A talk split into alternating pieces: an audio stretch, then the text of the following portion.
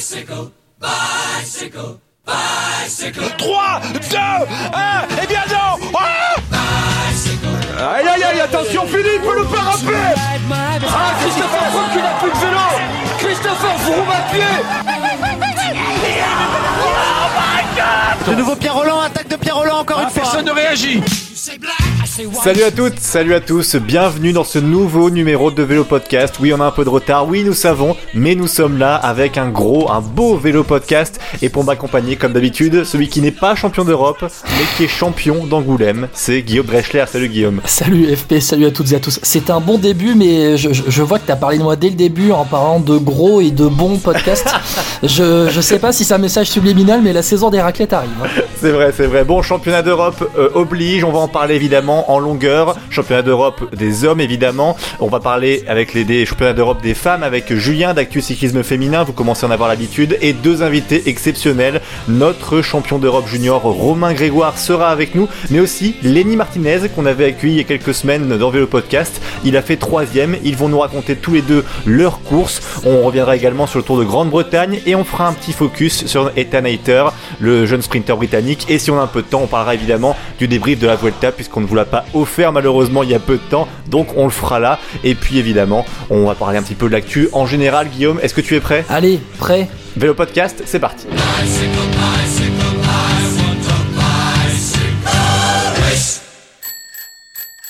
Et on commence par ce qui est le plus frais, ce sont les championnats d'Europe avec la victoire de Sonny Colbrelli chez lui. C'était quand même vraiment beau à voir hein, cette victoire à la maison devant Remco Evenpool qui aura roulé tout le temps et on va voir techniquement s'il a été assez malin. Et troisième place pour Benoît Cosnefroy qui est décidément très en forme cette saison après sa victoire sur la Bretagne classique devant Alaphilippe et Pogacar. Là il fait troisième médaille de bronze. Alors Guillaume déjà dans un premier temps, euh, parlons de la victoire de Sonny Colbrelli. Euh, il faisait partie des favoris.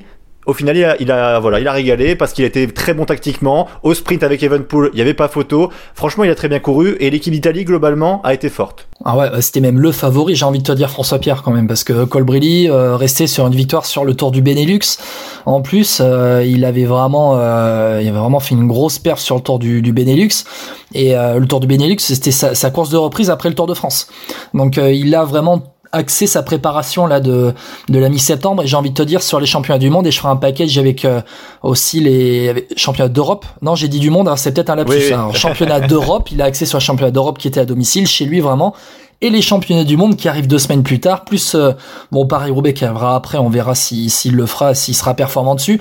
Mais pour rester sur euh, les Europes, franchement, euh, c'était vraiment le grand favori. Il était chez lui devant son public. Quand tu vois la joie qu'il a à l'arrivée, franchement, Ouais. ah, c'était vraiment, on se croirait dans, dans, dans un stade de foot, quoi. C'était avec les tifosi. Non, il était, voilà, c'était le grandissime favori. L'équipe d'Italie était articulée autour de lui. Tout le monde a travaillé pour lui, même Trentin.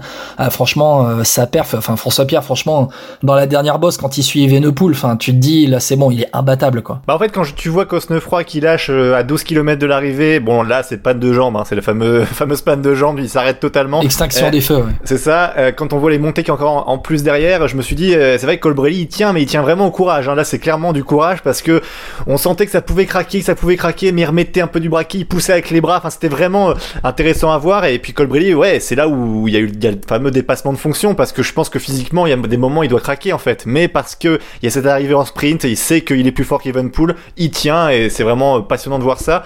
Euh, juste par rapport à la course, hein, pour ceux qui tu l'auraient pas juste François Pierre, parce que j'ai quand même la, le, le chiffre des, du dénivelé sous les yeux. On était à plus de 3400 mètres de dénivelé sur la course. Ouais, bah, je te rappelle que Colbrelli, ça lui fait pas très, enfin pas très peur parce qu'au Tour de France, il fait pas une échappée là où, il- où c'est euh, comment c'est Connor qui gagne, je crois. Colbrelli fait pas troisième dans cette échappée euh, Euh, il, fait deuxième à Saint-Gaudens. à deuxième, ouais, c'est ça. Voilà. Donc, Deuxième vois, à Saint-Gaudens euh, quand c'est. Conrad, quand c'est Conrad qui gagne. Ah, c'est Conrad, Voilà. pardon. Ok. Ouais, ouais, ouais. Mais oui, oui, il est, oui, mais je suis bête. Il fait troisième à Tignes, forcément, quand c'est O'Connor qui gagne à Tignes. Ouais, ouais. Mais euh, oui, Colbrelli, ça lui fait pas peur de grimper. Il sait faire en plus. Voilà, c'est ça. Et juste pour ceux qui n'ont pas vu hein, la course, bon, pour résumer, c'est une course qui a été vraiment en mouvement. hein. Il n'y avait pas de grandissime favori. Alors, à pas le Col- Colbrelli, on peut le dire, mais je veux dire, Van Der Poel a tenté des attaques. Euh, Van Der Poel, pardon, j'ai une bêtise. je suis déjà au, au mon dieu à Roubaix. Ah, t'es chaud patate. Non, Pogacar qui était dans un groupe de neuf notamment. Il y avait évidemment Colbrelli, Evenpool, Cosnefroy. Euh, il y a eu Romain Bardet qui a craqué assez vite aussi. Ce groupe de neuf qui a tenu un petit moment et qui a explosé ensuite pour qu'il ne soit plus que trois Colbrelli, Evenpool et Cosnefroy. Cosnefroy qui craque à 12 km de l'arrivée et ensuite Colbrelli qui remporte le sprint. Euh, quand on voit un petit peu voilà cette course, est-ce qu'il y a une déception pour les Français? Parce qu'on fait troisième quand même avec Cosnefroy. On rappelle que Romain Bardet aussi a fait une belle course. Thibaut Pinot, lui, il n'a pas terminé, mais il a bien travaillé pour euh, Benoît Cosnefroy ou en tout cas celui qui était le plus fort. Ça a suivi les attaques. Même Franck Bonamour, c'était plutôt intéressant à voir. Euh, moi, en tout cas, elle m'a fait plaisir cette équipe de France parce que elle s'est battue avec ses armes. Je sais pas ce que t'en penses, Guillaume. Mais quand tu parles de course de mouvement, en fait, la course de mouvement, elle est due juste au comportement de l'équipe de France qui a bah, c'est parti dès le départ. C'est tout simplement parti dès le départ avec les attaques de les attaques de Bardet, de, de Pinot. Enfin, ça a vraiment été euh, une course énorme de la part des Français. Et en fait, c'est ça aussi, c'est que c'est un peu le, tempérament de Thomas Vauclair. On avait eu l'habitude d'avoir Thomas Vauclair avec Julien Alaphilippe dans son équipe, mais comment l'équipe de France pouvait se comporter sans Julien Alaphilippe Mais on a la réponse, c'est-à-dire que ben, quitte à ne pas avoir le coureur le plus fort de, la course dans notre dans notre équipe ou l'un des grandissimes favoris de la course, eh ben on y va, on n'a rien à perdre, on fait péter euh, toute la course. Et c'est ce qui s'est passé pour l'équipe de France. Et au final, ben, Cosnefroy, j'ai envie de te dire qu'il a sa place, et même j'ai envie de te dire, il est même un peu mieux, parce que le vrai leader de l'équipe de France c'était Cosnefroy par rapport à sa forme, sa forme des, dernières semaines, des derniers jours. Et devant lui, il a juste deux monstres. Enfin, Colbrelli qui était ben, le grandissime favori, on en avait parlé, et puis Evenepoel qui avait fait un peu peur sur le tour du Benelux, mais on avait bien vu sur le contre-la-montre des Europes où il fait podium que ben, il était là, il était vraiment en forme. Et il termine devant des mecs comme euh, Trentin, Pogacar, Hirschi. Enfin, c'est vraiment costaud quoi. Après Pogacar, on sent qu'il est pas vraiment prêt physiquement hein, depuis Tour de France. C'est un peu roue libre. Il disait même dans une interview que euh, la plage c'était pas forcément bon pour lui visiblement parce qu'après ses vacances, il a du mal à revenir.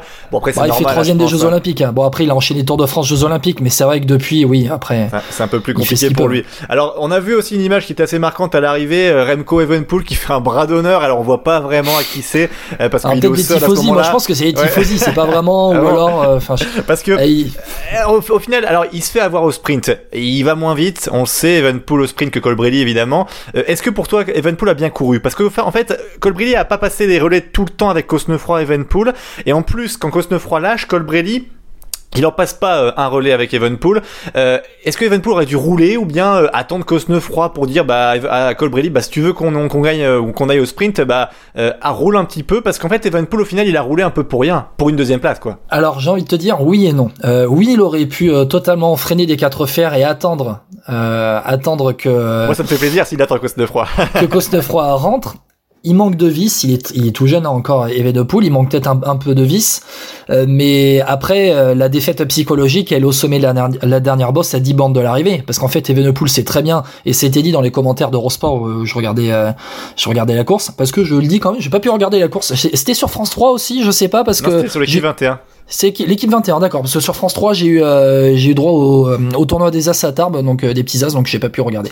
je reviens sur la course très juste ce que dit Eurosport, c'est-à-dire que pour, euh, pour Colbrelli comme pour Evenepoel, finalement, l'arrivée est au sommet de la dernière bosse. Parce qu'une fois que les deux arrivent ensemble au sommet de la dernière bosse, mais Colbrelli, la victoire, elle est là. Evenepoel, il le dit en plus après la course, j'ai pas assez de sprint, il, me manque que du sprint. Enfin, réellement, c'est ce qu'il dit. Il a pas l'expérience, il a pas la, la puissance. Euh, Jackie Durand rappelait que, ben, en junior, quand il avait une course, il attaquait dès le départ, ou alors à, à 100 bornes de l'arrivée, et puis, euh, ou à 50 bornes de l'arrivée, il remportait la course. Ben, ça c'est, ça s'est vu. Et puis, de toute façon, Colbrelli, c'est un des meilleurs sprinters au monde, donc contre Evenepoel, c'était impossible. Evenepoel, après, moi, je m'attendais peut-être à un changement de rythme ou une vraie attaque dans la bosse. Mais, mais, mais, est-ce qu'il a voulu lisser son effort Je sais pas, François Pierre, je sais pas ce que t'en penses, mais Evenepoel, moi, je m'attendais à un changement de rythme dans, dans les Après Evenpool, j'ai l'impression que alors depuis sa blessure, est-ce que c'est physique ou pas? Mais euh, je dis pas qu'il a perdu du punch mais il me paraît moins fringant dans ses attaques. Alors, c'est facile d'attaquer à 50 km euh, de l'arrivée, euh, bon, il l'a pas refait souvent depuis qu'il est tombé, mais il y a ce côté un peu inattendu, tu sais, personne n'attend que t'attaques à 50 à 50 bandes de l'arrivée sauf quand tu t'appelles Mathieu Van Poel et un peu Evenpool. Mais je trouve que même globalement en montagne, il est un peu moins tranchant.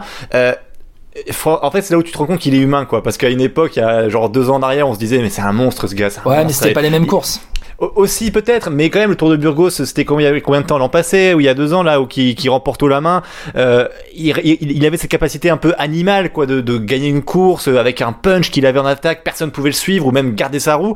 Euh, là, t'as l'impression vraiment que bah, il est devenu un coureur très bon pour son âge. Hein. euh, Il y en a beaucoup qui aimeraient avoir son niveau, mais il est redevenu un peu avec les hommes, quoi, avec les Colbrelli, avec les Trentin, avec les Pogachar. Même si Pogachar aussi c'est une catégorie à part. Mais je trouve vraiment au niveau du punch, il a pas ce côté vraiment euh, pff, ah, au-dessus du lot, quoi. Il, il paraît humain, tout simplement. Est-ce qu'il a vraiment eu ce côté au-dessus du lot Evenepoel en punch, en, en punch pur, hein, je parle, hein, vraiment, Après, c'est dans vrai la capacité ouais, d'accélération. On n'avait pas vraiment des punchs comme ça sur un championnat d'Europe, on l'avait pas vu, effectivement. Mais Parce qu'au final, au, Moi, final, on- en fait, moi, je- pour moi, j'ai l'impression qu'il est vraiment moins fort qu'avant sa blessure.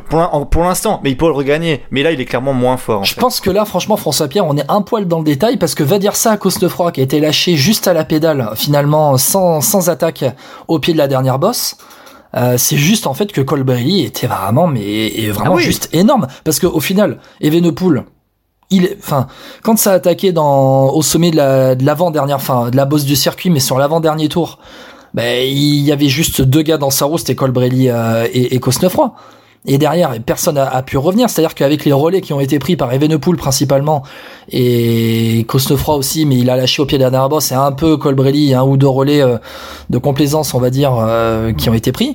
Ben au final, regarde le groupe de poursuivants, il arrive à une 45 de, de Evenepoel et de Colbrelli. Ouais, c'est. Donc au final, Evenepoel était au-dessus, mais Colbrelli était encore plus au-dessus. J'ai envie de te dire que euh, il est juste à son niveau et il est juste tombé sur un os qui était juste, euh, qui était vraiment trop fort. Mis à part ça, Evenepoel, il est vraiment au niveau pour le coup parce que eh, il fait quand même un, effort énorme quoi. Quand tu- ben, moi vra- vraiment euh, l'image de Cosnefroy qui lâche à la pédale sur une explosion en dans, en règle, enfin c'est c'est c'est Mm. juste ça, ça montre aussi la force qu'avait Evenepoel dans la Evenepoel dans la montée quoi. Juste un mot sur Mark Hirschi aussi, hein, le Suisse sixième de la course dans le groupe des poursuivants avec Pogacar, Trentin et euh, Marcus Olgard, euh, le Norvégien. Euh, Hirschi qui, euh, bon, euh, fait encore une sixième place, une place d'honneur. Ah, Hirschi, euh, bon, on l'a vu très beau l'an passé. Là, on le revoit pareil dans la mêlée, mais euh, jamais pour la gagne, quoi. hein. Depuis son transfert en fait tout simplement. Oui. alors Depuis après, son euh, transfert, euh, c'était au 5 janvier, euh, au 5 janvier que s'était annoncé le son départ chez DSM. Euh, moins d'une semaine après, il est arrivé chez les UAE. euh, bah, j'ai envie de te dire que c'est pas le même Mark Hirschi. Je sais pas si, euh, je, je sais pas, je sais pas. Il fait quand même sixième de Liège. hein. mental euh, de passer d'une équipe, tu sais, qui roule tout pour toi, à une équipe où tu dois rouler pour quelqu'un?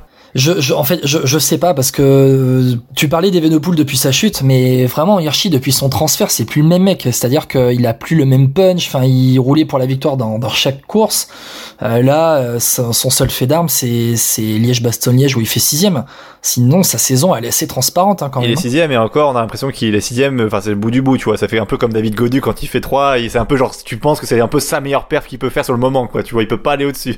Ouais, ouais. Mais Hirschi, c'est une grosse, grosse interrogation hein, pour le coup parce que tu retrouves pas le, le mec qui a, qui a- tu retrouves pas le mec de, de l'année dernière. Donc je sais pas s'il y a eu autre chose que son transfert, euh, avor- enfin, à pas avorté, euh, précipité, euh, que son départ. euh, pourquoi il est parti de chez DSM Je sais pas. Je pense qu'on peut, on peut parier sur quand même que Mark Hirschi ne fera pas podium sur le championnat du monde de cette oui, année. je pense. Je Hein, pense que on- tu peux parier. Ouais, tu vas, on, on peut mettre, euh, on, peut mettre une Et- bonne dizaine de mecs devant lui. Hein. Et je, je mets 10 francs, 10 francs suisses sur le fait qu'Hirschi ne sera pas sur le podium au championnat Et la cote, elle est à moins, moins 4, c'est ça Je sais pas. Ouais, tu perds de l'argent quand tu paries. C'est ça. Bon, en tout cas, je pense qu'on a tout dit pour la course des hommes. Guillaume, on va passer aux femmes avec la néerlandaise Van Dijk qui a euh, remporté ce Ah, championnat une, une d'Europe grande course, ouais. devant l'allemande Liane Lippert et devant la lituanienne euh, Raza Leliutve. On va demander à Julien comment ça se prononce. Il saura Ouais. lui. Allez, à tout de suite. Non, moi je crois qu'il faut que vous arrêtiez d'essayer de dire des trucs. Ça vous fatigue déjà, puis pour les autres, vous vous rendez pas compte de ce que c'est. Moi, quand vous faites ça, ça me fout une angoisse. Et après les championnats d'Europe euh, masculins, on passe aux filles. Et alors, je disais tout à l'heure, à l'instant même, comment tu prononces Julien? Bienvenue. Bonjour Julien.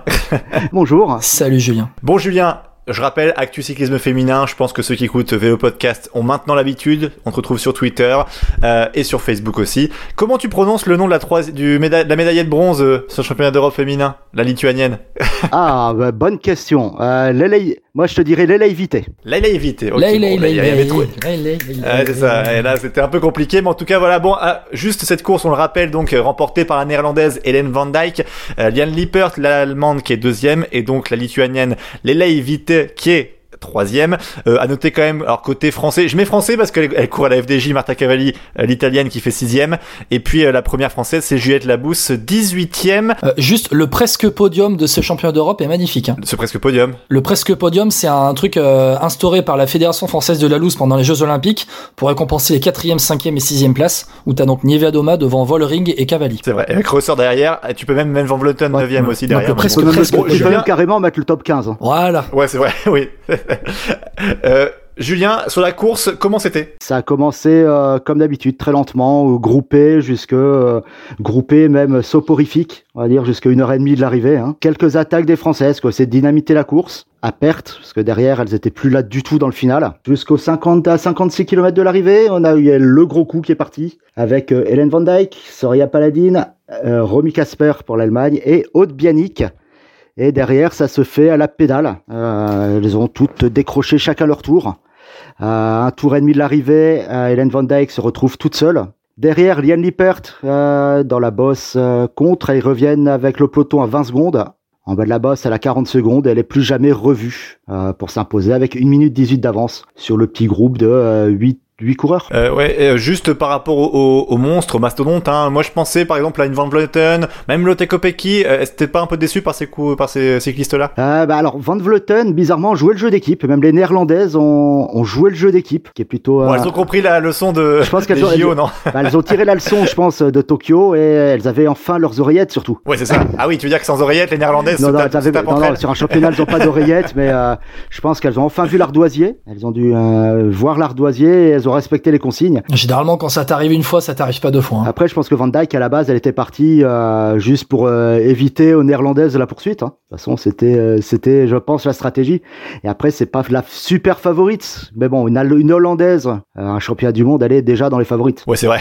Euh, côté français, euh, Juliette Labousse qui est donc 18ème. Euh, pff, dé- déception. Est-ce qu'on peut être déçu vraiment? Parce qu'au vu de, on va dire de la gueule un peu de l'équipe de France, euh, hormis s'il y avait un coup qui était parti de loin, euh, il y avait peu de chance quand même au niveau de la pédale. Bah, alors, il y a euh, au niveau de la pédale, ouais, je pense que c'était assez compliqué l'équipe. Pourtant, l'équipe avait sur les papiers de belles, de belles dispositions, hein, avec euh, l'inoxydable Audrey Cordon-Rago, la jeunesse avec Gladys Verhulst, euh, Victory Gilman qui encore fait, qui fait toujours son boulot d'équipière et qui va au bout, ce qui est pas négligeable. C'est une des deux seules françaises à l'arrivée. Hein. Ouais, tout à fait. Elle fait 26ème. C'est quelque chose de, de, de remarquable pour elle. Alors Juliette, elle a une approche un peu particulière des championnats du monde, euh, des championnats d'Europe, pardon. Je m'avance un peu dans la saison. T'inquiète, on fait, on fait l'erreur t'inquiète. J'ai fait le lapsus aussi, t'inquiète pas. Euh, sachant qu'elle a dû déclarer forfait pour le chrono l'avant-veille. Ouais.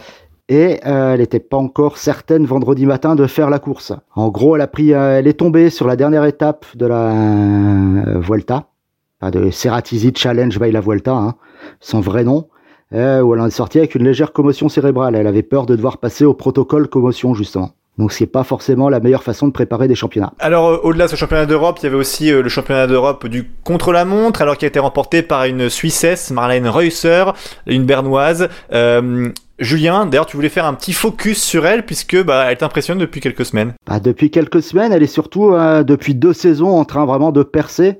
De plus en plus, je me demande si l'éclosion de euh, des jeunes des, des jeunes filles, des jeunes cyclistes comme ça, n'est pas due au fait qu'elles auront peu peur pour leur avenir. Marlène Rosser a vraiment commencé le vélo il y a cinq ans, après avoir décroché son diplôme de médecine. Donc c'est c'est aussi une des docteurs du peloton.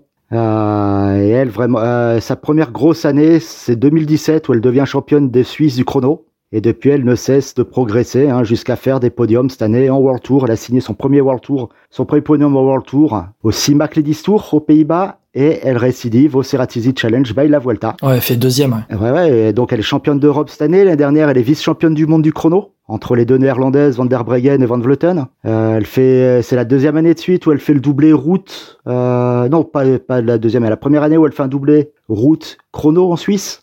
Elle fait troisième de son tour national en Suisse. Donc, ce qui est pas non plus négligeable. Elle commence à percer, je pense. C'est vraiment, euh, elle sera peut-être à suivre. Dans les caractéristiques, elle me fait un peu penser à une Cancellara. Ah, tu veux dire qu'il faut qu'on vé- il faut qu'on vérifie le moteur sur le vélo pour le championnat d'Europe? Oh, oh, j'en étais sûr, mais j'en étais sûr, Ah, je te connais mince. tellement François Ah, Pierre, oui. j'en étais sûr que Eh. t'allais me la sortir celle-là. Non, alors, Oh j'allais dire justement moteur en moins, mais euh, elle fait un peu ce profil-là. Euh, bon, après, cette année, elle a pas pu se jauger autour de Suisse, vu qu'elle est tombée sur la première étape en ligne. Où elle a dû abandonner tout de suite. Alors juste un mot aussi euh, sur peut-être la FDJ Nouvelle-Aquitaine Futuroscope, euh, parce qu'il y a eu les annonces de transfert également. Euh, alors pas mal de reconductions hein, pour l'année prochaine ou même pour plusieurs années. Euh, je sais pas si t'as la liste peut-être sur toi, euh, Julien, mais en tout cas il y a aussi une grosse recrue qui a été annoncée. C'est euh, Grace Brown de la Team Back Exchange, euh, 29 ans. Euh, c'est quand même une fille qui fait donc deuxième. donc elle fait quoi? Elle remporte la classique Bruges-la-Panne. Elle a remporté une étape du Tour de Burgos féminin.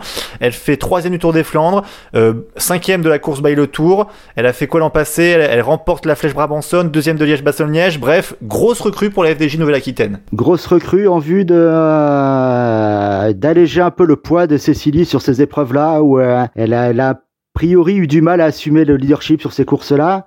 Alors avec un, avec un trident certainement sur les classiques, Cavalli, Utrup, Braun et la nouvelle l'autre recrue qui pourrait faire mal aussi sur les classiques, Vittoria Guazzini. Euh, mais euh, Grace Brown, c'est du gros gros lourd, c'est du moteur comme euh, comme tu souhaites, comme tu voulais le dire.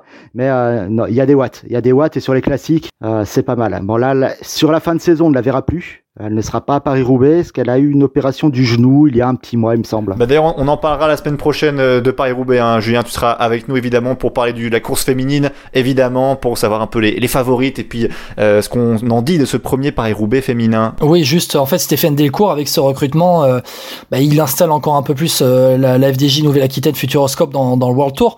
Mais Julien, je sais pas ce que t'en penses. Est-ce que c'est aussi une manière de comment dire, de montrer un peu les muscles face aux équipes françaises qui, euh, elles aussi, euh, se, se structurent petit à petit et euh, dans cette volonté de rester euh, l'équipe française numéro une et de faire venir, en tout cas, d'attirer les meilleures françaises du pays dans, la structure viennoise. J'ai cette impression-là qui veut montrer que c'est, enfin, que, que la FDJ Nouvelle-Aquitaine veut être la patronne. Après, il veut aussi se renforcer dans des secteurs où c'est un petit peu pêché cette année. Hein. Dans les classiques, il y a eu beaucoup de problèmes au niveau de la finition. Rappelle-toi, on en parlait au moment de Gand-Wevelgem, euh, Tour des Flandres, où euh, sur le final, il y avait un peu un- une sorte de mésentente, savoir qui était fraîche, qui était pas fraîche. Euh, c'est pour ça que je pense qu'il veut aussi s'appuyer sur une troisième donnée.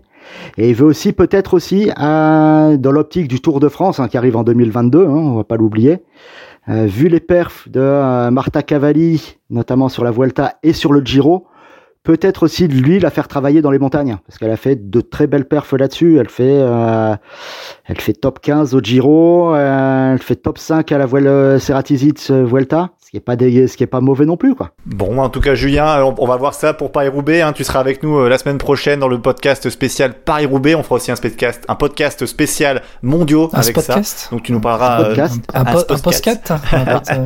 Un euh, podcast spécial. En tout cas, voilà, Julien, merci pour pour ces analyses sur ces championnats d'Europe. Et puis on se retrouve la semaine prochaine pour que tu nous dises enfin qu'André Cordon-Rago va remporter le Paris-Roubaix féminin. Eh ben écoute, elle en a l'air bien motivée d'après euh, l'article sur elle dans un magazine cycliste français, Vélo Magazine. Ah tiens, mais d'ailleurs, euh, Julien, on est sur les paris depuis quelques minutes là avec Guillaume. Tu, tu, tu mettrais 10 francs suisses sur Audrey Cordon-Rago qui remporte Paris-Roubaix? Ah, je les mettrais, ouais. Sur un pre- On en reparlera la semaine prochaine, mais sur un premier Paris-Roubaix, tu sais jamais comment ça va se courir. on, on connaît pas la météo. Et euh, vous avez un mot vous, vous savez la- quelle météo on aura sur ce Paris-Roubaix ah, C'est pas parce qu'on est nordiste qu'on a une météo qui sera plus proche que de celle que de Météo France, hein, tu sais. Oui, euh. bon, de toute façon, on sait très bien qu'il va pleuvoir. Il pleut toujours là-bas. De toute façon, bon, ok, on sait très bien. Et- et- Non, je et- sais que la semaine prochaine, il est prévu du, enfin, la semaine prochaine, il prévoit du beau temps. Depuis, là, donc, on va voir ce qui va se passer dans les prochaines semaines. Mais euh, franchement, en octobre, dans le Nord, il peut faire très beau comme très moche. Hein, donc, euh, Puis de toute façon, à partir du moment où euh, dans le carrefour de l'arbre, t'es vent de face. euh, Et puis tr- François Pierre, on sait très bien que toi, tu sais très bien euh, faire euh, à la sortie du carrefour de l'arbre euh, freiner euh, les adversaires que tu veux que tu veux freiner. T'as la technique depuis que t'es petit. il- non, il le fait involontairement. Il est collé après la sortie du secteur de l'arbre. ah oui, ça. C'est moi, je fais passer, je mets un péage et je fais passer avec les Françaises. Et Tom Dumoulin, il arrive et hop, ah non, il passe et, pas. et- et une belge, et une belge de temps en temps, sinon je vais me faire taper dessus là-bas. Bon, en tout cas, merci Julien euh, d'avoir été avec nous. Et puis nous, on passe à la suite où on va parler des pépites françaises qui ont bien marché sur ces championnats d'Europe, avec notamment la victoire de Romain Grégoire sur le championnat d'Europe junior.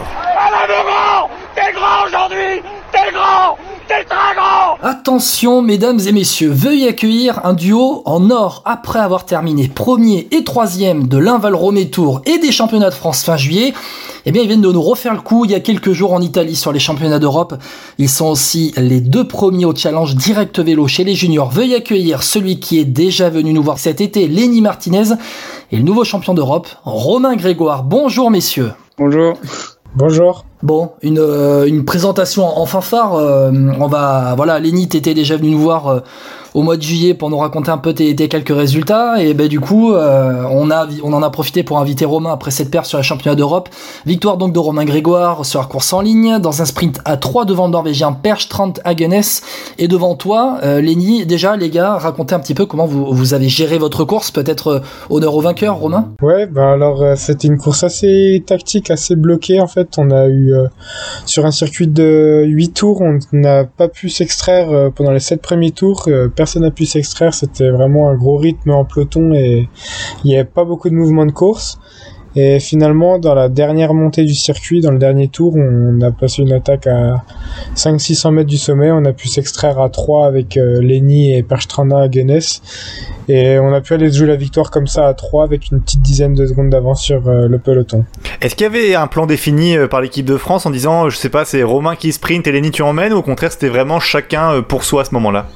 Euh, bah déjà, on n'avait pas prévu que ça se passe aussi bien en fait. On n'avait pas prévu qu'on arrive à 3 devant, donc ça on n'avait pas pu trop gérer. Après, euh, ouais, on espérait pouvoir se retrouver dans cette situation. Et euh, dans le final, je pense que Lenny était pas sûr de sa pointe de vitesse et euh, et ouais, c'est plutôt moi qui a joué la carte du sprint. Lenny, comment tu as vécu toi? Ouais, je confirme déjà, j'étais super content déjà de.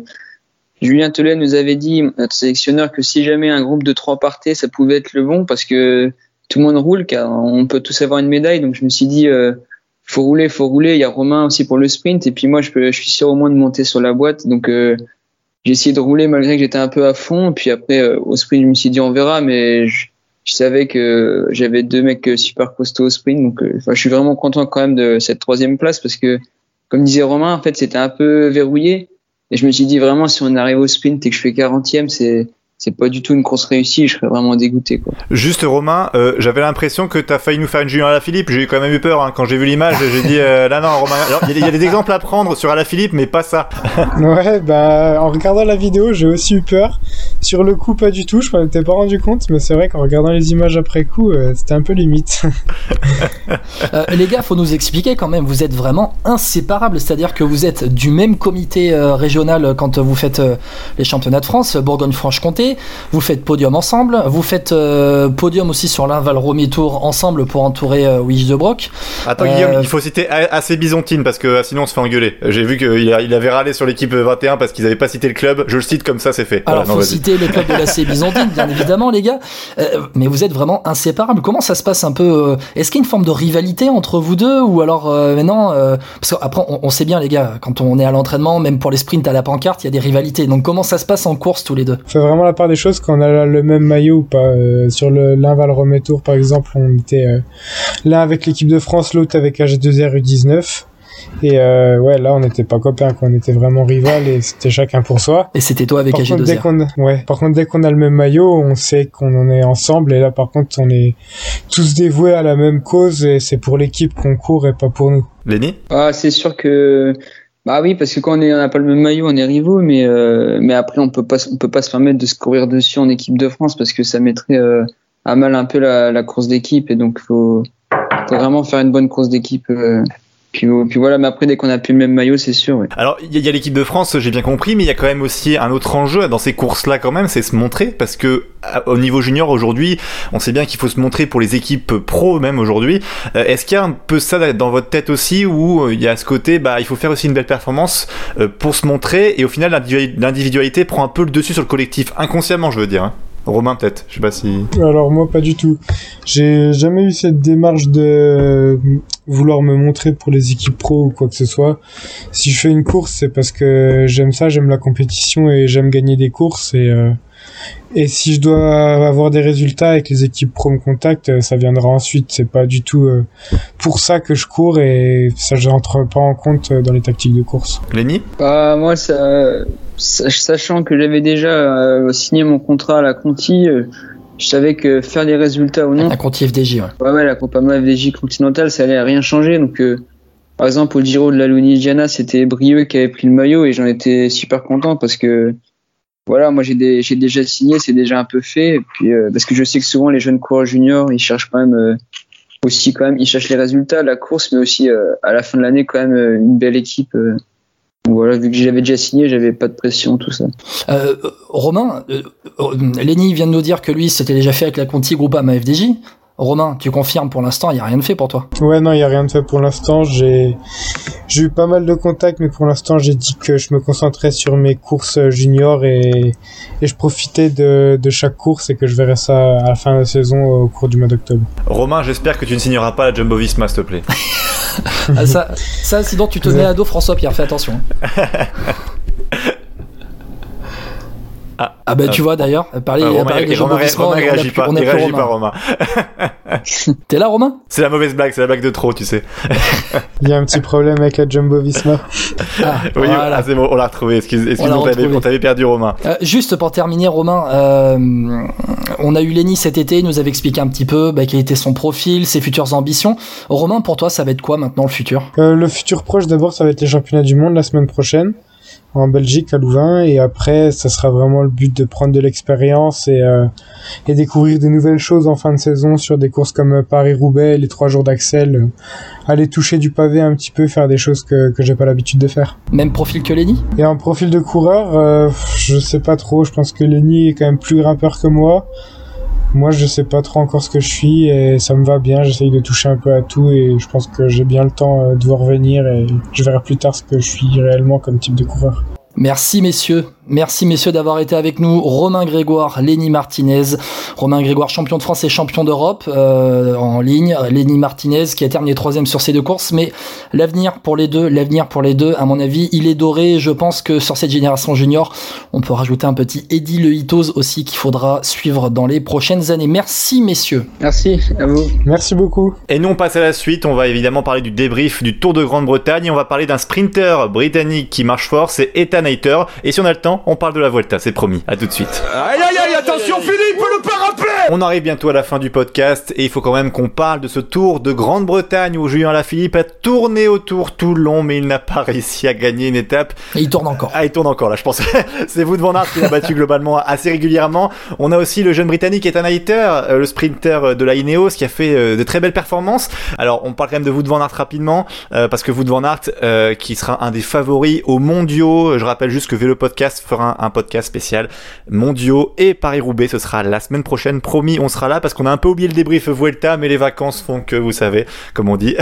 Donc, promis, on, on parlera un peu de la Vuelta tout à l'heure. On va profiter de la plage. Et il y aura un podcast spécial mondiaux et euh, Paris-Roubaix. Ce sera la semaine prochaine. Revenons à ce Tour de Grande-Bretagne. Euh, Guillaume, Wout van Aert mérite amplement cette victoire finale euh, parce que global, il a été vraiment monstrueux, que ce soit sur les punchs, sur les sprints, il était partout. Bah, quatre victoires d'étape, euh, ben en quoi 7 étapes en ligne, puisqu'il y avait le contre-la-montre par équipe. Ouais, c'est, c'est le grand. Pff, ouais, il est, il est énorme. Mais vraiment, il est énorme. Et là, les championnats du monde arrivent. Et franchement, je, je... autant t'as mis, t'as mis quoi? T'as mis un billet sur, euh, t'as mis un billet sur quoi là C'est que Marc euh? Hirschi ne serait pas sur le podium. Ah, j'ai pas mis un billet sur quelqu'un qui. Alors moi, j'ai envie de te dire, je, je suis prêt à mettre un billet sur le fait que Wout van Aert, après avoir fait deuxième sur le contre-la-montre et sur la course en ligne l'année dernière au championnat du monde, il sera premier sur le contre-la-montre et sur la course en ligne. Ah ouais. Je pense qu'il peut faire le, sur le doublé. Euh, bah, je sais pas ce que ça vaut en euros, donc euh, je te laisse. euh, Bon, un peu moins, un, un peu moins de 10 non, euros. il est, enfin, franchement, il est juste monumental, euh, Wout van Aert. Il est vraiment euh, tellement fort et sur le Tour de Grande-Bretagne, il a prouvé que c'était vraiment le, le coureur en forme pour cette fin de saison et toutes les courses vont lui convenir en plus. Euh, et le scénario, enfin le scénario, franchement, François Pierre, c'est-à-dire que euh, il avait perdu du temps dans le contre-la-montre par équipe avec son équipe. Il y avait une crevaison en plus, je crois que c'était Encorn dans le final qui lui a fait perdre une bonne vingtaine de secondes et du coup il avait 20 secondes de retard sur Ethan Hayter. Et au final, il remporte, euh, bah, il remporte le, le Tour de Grande-Bretagne grâce à un dernier sprint face, face à Cavendish notamment. Tous les gros sprinters, c'était à Aberdeen, je crois, enfin c'était en Écosse la- l'arrivée finale du Tour de, de Grande-Bretagne et il remporte le Tour de Grande-Bretagne en étant le grand mec de cette course, quoi. Ouais, ce qui m'a impressionné, c'est surtout aussi sur la quatrième étape, euh, c'était à Great Orme, apparemment, excusez l'accent, euh, c'est Julien, Julien Alaphilippe qui est vraiment devant hein, à la Ouais. fin, il est très très bien emmené par Michael Honoré et euh, on a Wout van Aert qui le déborde juste à la fin et c'est vrai que on a l'impression que les rôles s'inversent au fur et à mesure du temps parce que à une époque c'était Alaphilippe qui débordait comme ça Van Aert juste à la fin.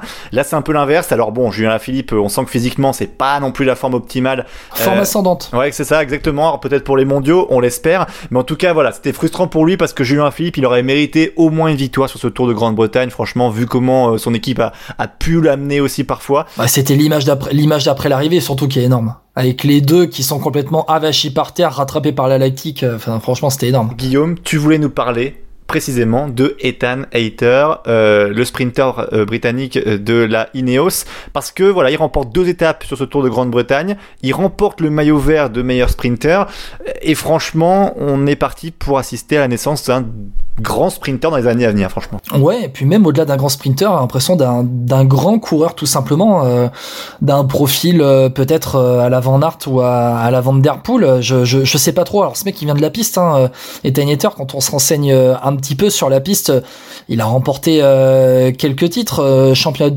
euh, champion d'Europe de l'Omnium en 2018 et champion du monde de poursuite par équipe aussi cette année-là en 2018. Euh, il était euh, il était aux Jeux Olympiques où il fait médaille d'argent à l'américaine avec Matthew Valls. Euh, ouais, il vient de la piste et au final, il arrive sur la route. C'est un peu le, le, le profil Ineos, le profil Sky, si on peut euh, aussi euh, revenir aux années précédentes où euh, des gars comme Thomas et, et Wiggins étaient arrivés de est arrivé de, de la piste. Ethan Hayter, franchement, euh, le Tour de Grande-Bretagne, c'est un peu la confirmation de tout ce qu'il a pu montrer avant sur ces deux victoires. Il en a une en ligne et une au contre-la-montre par équipe avec euh, bah, avec son équipe euh, Ineos. Et au final, tu regardes les, places. Alors t'enlèves le dernier sprint où une fois euh, qu'il voit Wout van Aert aller remporter l'étape et donc remporter le classement général, il se relève. Mais sinon, il fait top 6 sur toutes les étapes. Toutes les étapes. Ça arrive en boss, ça arrive au sprint. Il a été monumental. Et franchement, et, il est vraiment là. Moi, pour moi, c'est la révélation de, de cette saison. Hein. Et Hater, c'est, euh, il, il va avoir 23 ans. Euh, eh ben, dans quelques jours, là, tout simplement, il va avoir 23 ans dans, dans quelques jours. Et quand tu regardes ses résultats, Ethan il en est à 8 victoires. 9 victoires cette saison, avec notamment le classement général euh, du Tour de Norvège qui s'est déroulé euh, à la fin du, du mois d'août. 8 victoires, voilà, pardon, 8 victoires parce que j'ai une victoire qui s'est glissée de l'année dernière dans, dans mes statistiques. C'est 8 victoires cette saison avec et franchement, quand tu vois son, quand tu vois son profil, il gagne au sprint, il gagne aussi euh, un peu en boss, il gagne partout, il a une forte équipe avec la Ineos. Il tient tête en montagne hein, parce qu'il y a le Tour d'Algarve, il fait deuxième, euh, il me semble au général. Et euh, il y a bon après c'était pas une grosse concurrence en face dans mes souvenirs hein, parce que je crois que c'est Rod Joao Rodriguez qui gagne et Elie Gesbert est cinquième. Ouais. Mais euh, mais en tout cas c'est aussi un, un, mec qui grimpe bien. Alors c'est toujours pareil ces gars-là. Ah c'est euh, surtout dans la comment, les, François comment, comment on les considère sur... Comment on les considère aussi Est-ce qu'on les considère comme des sprinters, des en sprinters fait, je rouleurs, sais pas. des sprinters à la Colbrelli C'est impossible de les considérer comme enfin dans une catégorie dans une certaine catégorie. Et c'est un peu la révolution Van Aert et Van Der Poel qui a, qui a entraîné ça, quoi. On peut inventer une catégorie Colbrelli. Je trouve que dans, dans, dans le style, je parle dans le style, grimpe Tu bien, penses qu'il sera comme bien, ça Bah, en fait, après, encore une fois, c'est par rapport à ses courses de cette année, mais dans le profil, moi, il me, je me fais, il me fait pencher vers Colbrelli plus que vers un Van Aert, par exemple. Eh ben, franchement, je suis pas aussi sûr que toi parce que je me remémore maintenant sa victoire au Tour d'Andalousie. Alors, je, remets en contexte. Alcala, la Real, deuxième étape du Tour d'Andalousie, c'est une, arrivée avec un dernier kilomètre où tu as des pourcentages à plus de 10%, c'est une arrivée en pavé en plus. Et dis-toi franchement que sur un dernier kilomètre à 11,5% et dis-toi qu'à l'arrivée, il devance Miguel Angel Lopez. Il fait exploser Miguel Angel Lopez sur un dernier kilomètre à 11 à 11%. Euh, quelques résultats en bref, peut-être Guillaume. Euh, le Grand Prix de Fourmi avec Elia Viviani qui euh, gagne à nouveau hein, cette année. Ça, ça, ça, va un peu mieux lui pour lui cette saison. Elia sur Viviani, la Coupe de France, ouais. tout à fait, qui a remporté donc le Grand Prix de Fourmi. On a Mathieu Van Der Poel qui a remporté l'Epic Port Antwerp à Anvers en Belgique. Ouais. Alors attention à son dos, hein, à Mathieu Van Der Poel en vue des championnats du monde et de Paris Roubaix. Attention à son dos parce qu'apparemment son le fait encore un petit peu souffrir, euh, notamment dans la dernière heure de course. Donc euh, c'est à voir s'il sera vraiment en forme ou même s'il sera vraiment au départ des mondiaux et, et de Paris-Roubaix. Hein. Et juste un mot alors peut-être parce qu'évidemment on a fait des, bilans un peu Vuelta, il nous a manqué le débrief, les vacances sont passées par là, je le disais, on s'en excuse. Et ben on va en parler maintenant, un peu plus court, un peu plus condensé évidemment. on va rappeler quand même que la Vuelta a été remportée par Primoz Roglic. On vous avait quand même pas oublié puisque sur, si vous nous suivez sur Twitter notamment, il y a eu un thread très bien fait de la part de Guillaume, bravo, euh, sur la le récapitulatif de cette Vuelta où tu avais expliqué un peu pourquoi Primoz Roglic bah, a tout défoncé dans cette Vuelta clairement parce qu'il remporte voilà, il remporte cette Vuelta avec plus de 4 minutes d'avance sur l'Espagnol Enric Mas de la Movistar. Troisième, Jack Haig de la Bahrain Victorious. On a une pensée pour Barnabé Moulin, l'ostéo de la Bahrain, hein, qui nous fait toujours le plaisir de venir dans Vélo Podcast régulièrement. Euh, à noter que la cinquième place, la belle cinquième place de Gino Madère euh, de la Bahrain, toujours parlé. cinquième place à 11 minutes. Et Guillaume Martin qui fait neuvième, encore un top 10. Il aurait pu espérer mieux, mais la dernière semaine a été très compliquée pour lui. Juste un mot d'abord sur Roglic, Guillaume, et après on parlera sur Guillaume Martin. Primoz Roglic, bah c'était juste le plus fort, il n'y avait pas de concurrence, même Bernal finit à 13 minutes, 6 euh, Ouais, après euh, Primoz Roglic, c'est la Vuelta, t'as l'impression que c'est le grand tour qui est dessiné euh, à sa convenance sur des profils plutôt puncher. Après, quand tu décortiques un petit peu sa victoire, et je reviens sur le thread qui a été fait sur Twitter, au final, sur ces 4 minutes 42, sur ces 4 minutes 42 devant Henrik Mas, ben il y a plus de 2 minutes déjà dans l'exercice chronométré, avec notamment le, le, la dernière étape à Saint-Jacques de Compostelle où il rattrape tout simplement Henrik Mas et le dépasse dans les derniers hectomètres. Et puis, euh, et puis il y a ce raid solitaire de, de Primoz Roglic. Alors c'était, euh, c'était, c'était vers les lacs de Covadonga, c'est ça où Bernal attaque à, à 60 bornes de l'arrivée, euh, il arrive avec une minute 30 d'avance à peu près sur Henrik Mas et on le voit sur le retour quand il a Sepkus qui sprint pour la deuxième place. Roglic est déjà en train de redescendre vers le podium d'arrivée et il sourit à Sepkus en plein sprint pour l'arrivée. Ça a été capté par les gars dans la musette. Euh, c'est euh, ouais, c'est Roglic finalement, il a pas surdominé, il a juste géré aussi. Euh, il a juste, il a juste géré et il a gagné sa, sa Vuelta sur trois étapes, on va dire. Il a été toujours bien placé.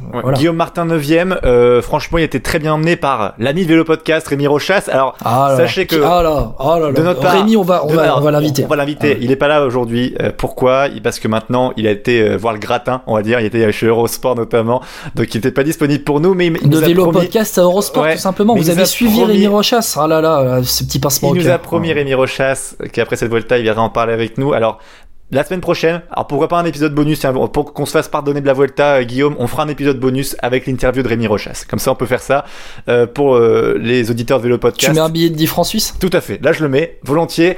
Non, mais évidemment, il faut qu'on se fasse pardonner. Et Rémi Rochas va nous raconter voilà comment ça s'est passé sa Vuelta dans, dans, le détail.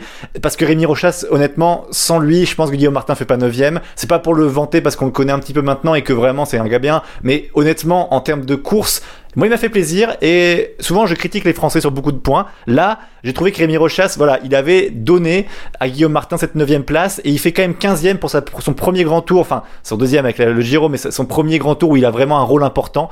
Euh, et je trouvais ça très bien. On va noter quand même que Geoffrey Bouchard euh, fait 14e et que Clément Champoussin 16e avec une très belle victoire d'étape.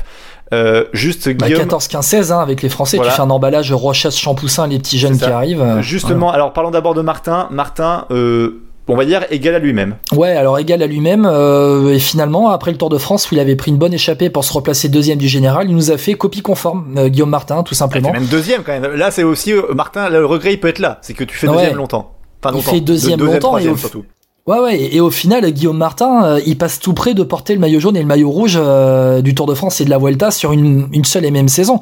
Et il faut dire aussi, alors, il est handicapé par une chute dans la dernière semaine, il termine blessé, Guillaume Martin. D'ailleurs, c'est pour ça qu'il a déclaré forfait sur le championnat d'Europe, remplacé par euh, Franck Bonamour. Et Guillaume Martin, mais dans le dernier contre-la-montre, il perd deux places, dépassé par De la Cruz et Sepkus. Sinon, il était ben, derrière, juste derrière Egan Bernal au classement.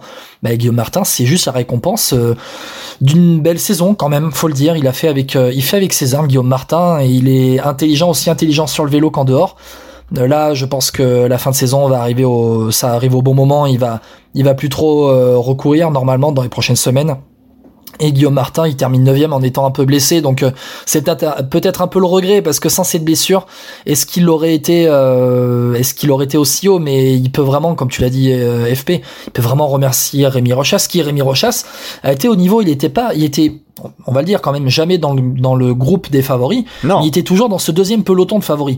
Il était toujours dans, dans, dans, dans ses outsiders juste derrière. Il a été à sa place et c'est assez prometteur. hein. Mais ce que j'ai aimé, alors que comme du côté de Rémi Rochas, comme le même, la même chose chez Clément Champoussin, c'est ce côté rien à perdre. Et moi, ça me faisait plaisir. C'est que Rémi Rochas, Ah il y a des oui. moments, il se mettait devant. T'as l'impression qu'il disait, mais écoutez les gars, pour l'instant, je suis bien, je vais devant. Alors après, évidemment, tu décroches, euh, t'as pas la carrure, t'as pas le physique pour euh, suivre des Jumbo Visma, par exemple. Mais en revanche, à un moment donné, Guillaume Martin pouvait prendre le maillot rouge de leader parce que King était, était mal en point. Et bah, Rémi Rochas, il s'est mis à rouler. Et tu vois, c'est ça que j'apprécie. C'est qu'au final, t'avais du cran. Et quand Clément Champoussin, cette victoire d'étape, il la remporte. Attends, il attaque quand même, alors qu'il rentre de l'échappée, enfin, il est sur une échappée depuis je sais pas combien de kilomètres, donc une centaine de bornes. Il s'est rattrapé par les favoris et il les attaque dans le dernier kilomètre. T'appelles ça comment? Moi j'appelle ça vraiment la classe parce que franchement, Clément Champoussin, sa victoire, il va la chercher au bout du bout et tu sens que ce gamin, il a une capacité assez importante en punch et il faudrait peut-être plus qu'il axe là-dessus que forcément les grands tours. Je sais que on parle de Julien Jordi et même Goubert qui veulent vraiment l'amener vers les courses d'une semaine. Ouais, moi je vu les qualités de Champoussin, je le verrais même plus dans des classiques, quoi, style un peu Tour de Lombardie, ce genre de choses. Oh, après, ça se ressemble un petit peu. S'il est leader sur une course, sur les courses par étapes, il sera forcément présent euh, sur les courses, euh, sur les courses d'un jour euh, où, il pourra faire euh, parler son punch. Quand même. euh, Et Clément Champoussin, c'était son, c'était son premier grand tour, hein, Clément Non, non, non, il me il, semble. fait, il fait, il fait la Vuelta l'an passé et cette Ah, c'est vrai, il fait la Vuelta, Il voilà, fait pas c'est le vrai. Giro cette année, j'ai un doute. Non, je crois pas. Non, non, non, je, parce que je suis sur sa. Ah si, il fait le Giro, si, si. Alors, il fait le Giro, voilà, on se trompe, c'est son troisième grand tour, mais là, c'est le premier grand tour où tout simplement, il était vraiment dans le rôle, pas dire de leader, mais il était totalement protégé. libéré, euh, coureur protégé, était totalement libéré sur les courses. Il fait, euh, il, a- outre, outre sa victoire, il fait quand même deux autres top 5. euh, Il fait une troisième place à, sur la dixième étape et une cinquième place sur la, la, la quatorzième. Il était très intelligent et son profil de vététiste, euh, ben, ça s'est vu tout simplement sur euh, sur cette euh, Vuelta où franchement, ouais, il- moi j'explose hein, quand je vois attaquer. Et en plus, tu vois que personne ne suit derrière. Il attaque vraiment au meilleur des moments, c'est-à-dire que Ah oui. au, au milieu du public, là où les favoris se regardent, où les gars savent qu'ils vont plus pouvoir faire tomber Roglic. Euh, et c'est vraiment la, la, la victoire de, de l'intelligence. Et moi, je te fais un package complet euh, Rochas, Rochas euh, Champoussin. Là, les deux ils nous ont fait vraiment plaisir, sachant Ouais. qu'en plus, Rochas, par rapport à l'équipe Cofidis sur toute la saison, tu mets Victor Lafay, Rémi Rochas, les deux jeunes grimpeurs, c'est des deux grosses satisfactions parce que derrière, on en parlera dans des débriefs de la saison, la Cofidis a pas été réellement au niveau. hein. Oh, je te trouve dur. Bon, alors là, ah, je m'attendais pas que tu me balances un truc comme ça, tiens. Ah bon, on en parlera si tu veux dans les débriefs, mais je te trouve vachement sévère avec la Je m'attendais à mieux. Ouais, d'accord. Ouais, bon, oh non, t'exagères. Non, tu peux pas dire ça. Mais bon, on en parlera une autre fois. Tu dis ça parce que t'es nordiste. Tu dis ça parce que t'es nordiste, Mais alors, fou. Non, mais attends, mais comment ça Mais comment tu peux dire qu'ils ont pas fait une belle saison, euh, la Cofidis? Non, mais je te dis pas que c'est une saison incroyable, mais ils ont pas fait une mauvaise saison non plus. Je te dis pas qu'ils ont fait une mauvaise saison. Je te dis que je m'attendais à mieux. Ouais. Ils ont fait quand même 10 victoires, mais euh, Ah, je, m'attendais à mieux. Non mais ok qu'il n'y ait pas encore une victoire sur le Tour de France, ok qu'il n'y ait pas encore, euh, je sais pas, enfin, mais il y a quand même eu euh, le port du maillot jaune. Euh, T'as quand même Guillaume Martin qui fait, euh, attends, il fait combien sur le Tour? Non, tu mets un blanc, mais je sais qu'il donc il fait top 10 Vuelta, Bon, il fait top 10 sur le tour, il fait 8ème sur le tour. 8 sur le Tour, voilà. Euh, franchement, non, c'est correct. Hein. Euh, Parlons. Et en- une déception, juste un dernier mot avant de. Vas-y, lâche-toi. Lâche, lâche. Mais c'est Arnaud Desmar. Arnaud Desmar, qu'est-ce qu'il nous a fait Arnaud Desmar? C'est un scandale sur cette Vuelta, Arnaud Desmar. On a dit qu'on ferait le débrief de la Vuelta plus tard, mais euh, prends pour acquis qu'on est dans le débrief Vuelta. Donc laisse tomber. Rémi Rocha, ce sera, ce sera le bonus. Mais non, mais honnêtement, Arnaud Desmar, c'était zéro. Mais je pense que même en dessous de zéro, tu pouvais mettre une note à Arnaud, Desmar. Parce que, non mais c'est honteux quand tu vois les- le tableau des sprinters et ce qu'il fait. Mais attends, et en plus c'est le pire, c'est que même sur les courses, tu vois, c'est comme pas comme s'il sprintait, il se faisait avoir parce que bah il était moins fort physiquement, ça arrive. Mais là, mais même au niveau du placement, c'était nul. Au niveau du sprint, c'était nul. Au niveau, enfin, mais, il était nul. Mais et encore une fois, moi, Desmar, j'adore ce coureur. L'an il m'a fait rêver. Mais c'est incroyable ce gars. Il, est, il pas régulier d'année en année. C'est, dingue. Moi, je te comprends pas. Et, en fait, et le Samaga, c'est que c'est un leader de la FDJ au même titre que Thibaut Pinot. Bon, après Pinot, sait ce qui s'est passé, mais je trouve qu'Arnaud Desmar, il justifie pas son statut. C'est chaque année, c'est un peu le zigzag. Bon, bah, je vais bien, je vais pas bien, je vais pas bien. Et puis après, c'est, c'est le premier à dire, il me faut mon train, il me faut ci, il faut ça. Mais mec, déjà, fais un sprint correct et puis on en reparle ton train. Enfin, tu vois, c'est bon. non, mais franchement, tu, tu as sorti le bon mot, c'est le manque de régularité. Arnaud démarre. Comment il peut passer d'une fin de saison, on va dire d'une saison 2020 où il casse tout, à une saison 2021 où très franchement, je regarde, je, je suis devant, hein, je suis sur la page euh, d'Arnaud Desmar sur les victoires de cette saison. Euh, tu remontes sa première victoire de la saison à Arnaud Desmar, c'est euh, la route Tourangelle au mois d'avril. Ensuite, on remonte deux victoires d'étape autour de la communauté de Valence, toujours au mois d'avril, quelques jours plus tard, avec les boucles de la Mayenne où il explose tout euh, à la fin du mois de mai. La route d'Occitanie, une petite victoire d'étape au mois de juin. Et puis après, ouais, le Tour de France, on s'attend à beaucoup mieux d'Arnaud Démarre. Et derrière, il enchaîne sur la Vuelta. Bah, tout simplement, le problème d'Arnaud Démarre, c'est qu'on l'attend pas sur des courses de seconde zone, on l'attend sur des sur des grands tours, on l'attend sur euh, des courses euh, World Tour. Et là, Arnaud Démarre a été totalement transparent cette saison sur les courses World Tour. Comment c'est possible de passer d'une telle d'un tel Giro à une telle saison 2021 Le manque de régularité de d'Arnaud Démarre est criant et franchement.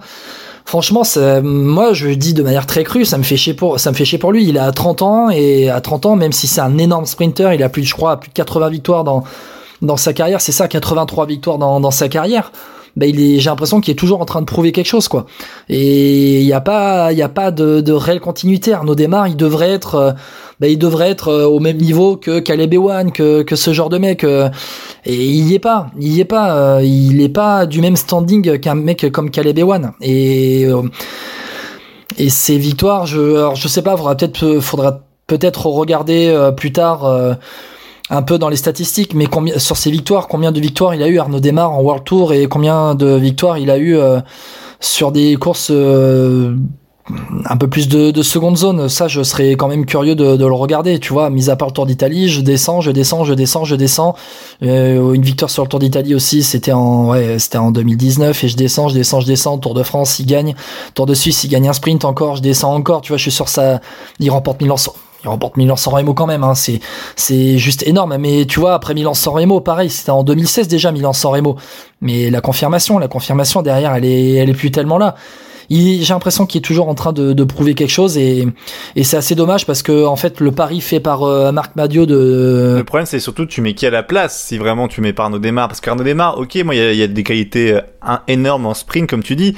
Mais là où il y a un souci c'est vraiment quand il est attendu. En fait c'est que le Giro l'an passé si tu te souviens bien on attend pas tant que ça euh, Arnaud Desmar en fait. On se dit oui bon bah il est là il va peut-être faire une étape au-delà au-delà de ça au-delà de ça ce qui m'embête le plus pour Arnaud Desmar c'est qu'en fait après le Tour d'Italie l'année dernière, il s'était dit ben c'est en fait tout simplement le résultat d'un travail fait avec les entraîneurs de la Groupama FDJ où on a vu qu'Arnaud démarre, on voulait qu'il délaisse un petit peu plus euh, les classiques euh, flandriennes pour euh, les classiques pavés pour s'orienter beaucoup plus vers le sprint, vers le punch, il s'est réorienté vers ça. Et donc ils se sont dit après le Tour d'Italie ben c'est la récompense de ce travail-là et ça va continuer en 2021 un an plus tard, où on en est. Il a délaissé peut-être les classiques pavés, il s'est orienté beaucoup plus vers le sprint et à vouloir se concentrer sur un seul et même objectif qui est le sprint. Euh, tu regardes le bilan de sa saison 2021 où il y a eu toutes les courses pavées et toutes, euh, et toutes les courses, la plupart des courses de toute façon qui se sont déroulées aussi avec le sprint. Et tu fais le bilan de sa saison et sa saison 2021. Euh, elle est pas aussi dingue que ça. Elle est à oui 2, 3, 4, 5, 6, 7, 8 victoires mais pas les victoires qu'on attendait. Bon, en tout cas, voilà, vous avez un peu ce débrief de cette Vuelta. On s'est laissé entraîner par le temps, mais en même temps, on devait Alors, se faire est-ce qu'on est dur, François Pierre Est-ce qu'on est dur? Dites-le en commentaire. Oui, c'est vrai, ça, dites-le. En tout cas, voilà, sachez que ce débrief Vuelta, il est fait et on s'excuse encore pour ce décalage. Mais sachez, on vous le promet, que Rémi Rochas sera avec nous dans un petit podcast spécial en interview pour qu'il nous raconte cette Vuelta qu'il a vécue de l'intérieur, c'est promis. Et en plus de ça, il y aura aussi le podcast euh, des mondiaux et de Paris-Roubaix. On en reparle tout à l'heure. Oh. Juste Guillaume. T'excuses pas, François, aussi... François Pierre, pour une fois, t'as pris des couleurs, t'as pu bronzer. C'est ça, exactement. Ouais. toi aussi, Guillaume, toi aussi. Oh, comme... Tu crois qu'Angoulême, on bronze bien Dans le Nord, on bronze. Mais Angoulême, ah bon je ne ah, sais pas.